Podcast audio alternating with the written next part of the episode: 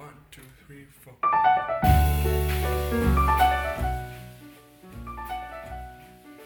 You're listening to highlights from the Creative Process's interview with Debra Kerr. This podcast is supported by the Jan Michalski Foundation.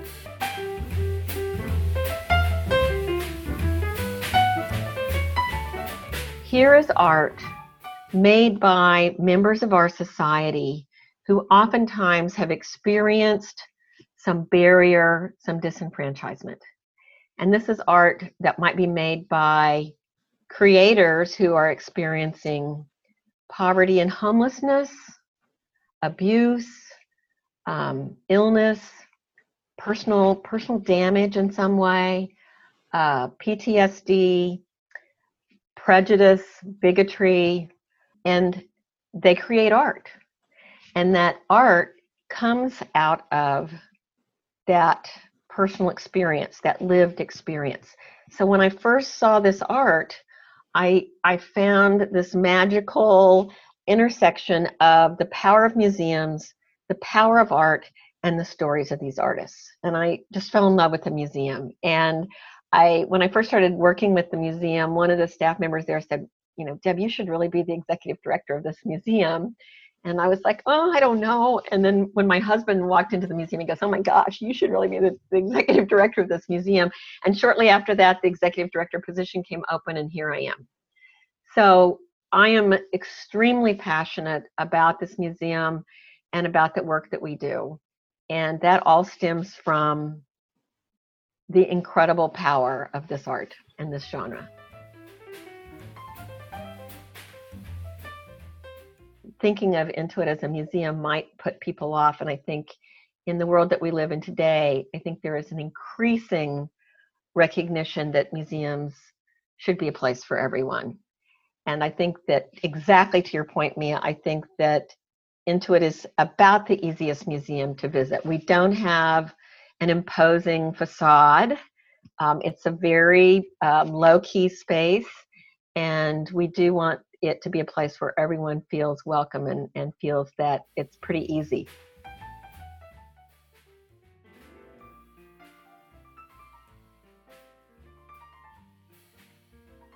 And one of my favorite things is to be in the museum and hear the young people walk into the museum.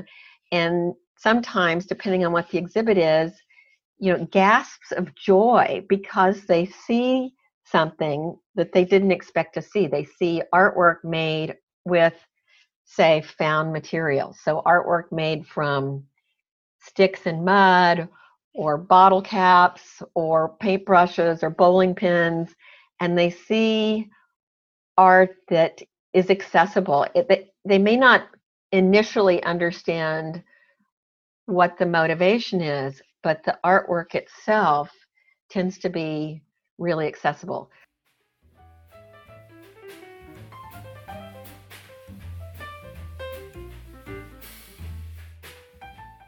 In this genre in general, we see a higher percentage of women and artists of color because the genre is available to everyone. I mean, that's one of the interesting things about this genre of art is that it isn't signified by a group of artists who know each other and feed off each other's work. This is signaled by people who tend to be working independently with their own unique vision.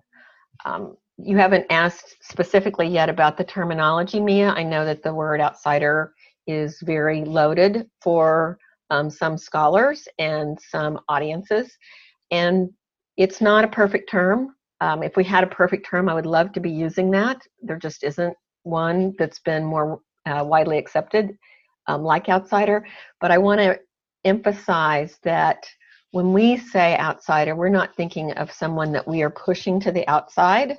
We are thinking of someone who works independently from the mainstream contemporary art world, um, influenced by their own experiences and their own internal uh, vision uh, there's a, a, value to that term as well, and somewhat times outsiders can see with great clarity.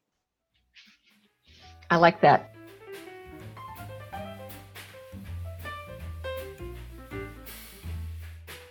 Some of the people that are making this art have used art as a way of finding their own power. I think about so many artists who've begun making art while they're in prison or in um, really difficult circumstances, like Roy Ferdinand, who I mentioned earlier, and the art provides that you know self empowerment, that um, control over their environment.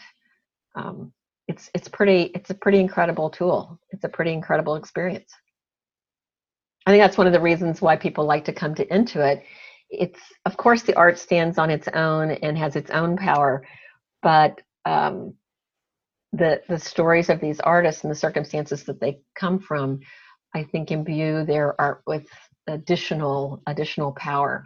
And it's not like even the the artists from the past we know their stories. We know a bit about Vincent van Gogh. We know about uh, Claude Monet losing his eyesight. That those are embedded in in their stories and their art as well. So I think it's when people say to me, "Well, we have to tease those apart." I think that the art and the creative process are pretty intrinsically together.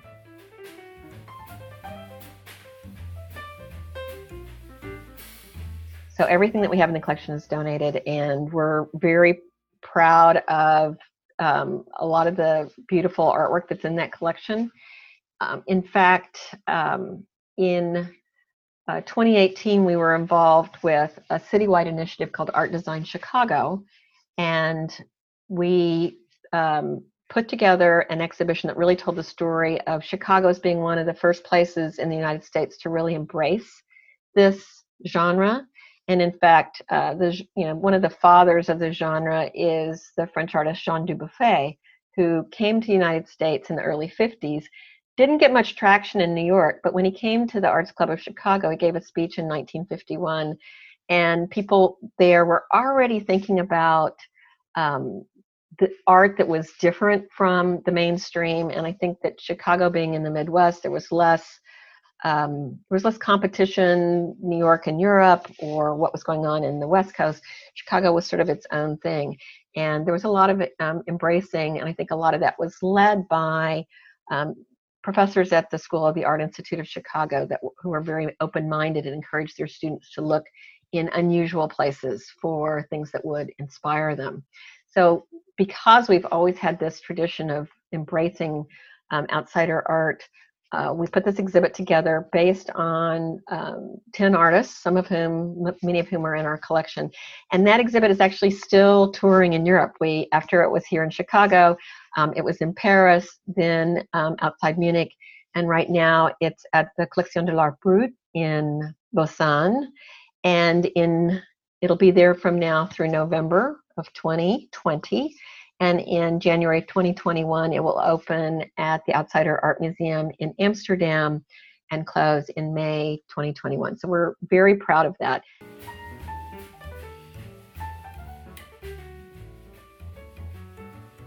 Intuit is a safe space for everyone. We we do we do a lot of, of groups with um, autism. We do groups with uh, dementia. I want this museum to be the most accessible museum in Chicago in every way psychologically, emotionally, no matter what your background, what um, what your orientation.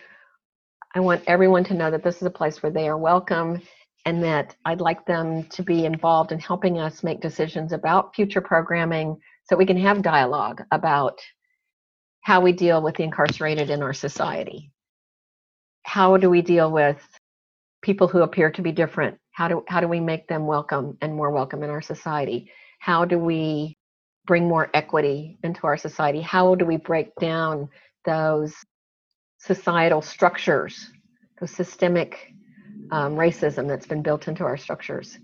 Um, we're a tiny place, but we're really interested in being part of that conversation and helping to make whatever difference we can make. We hope you've enjoyed listening to this podcast.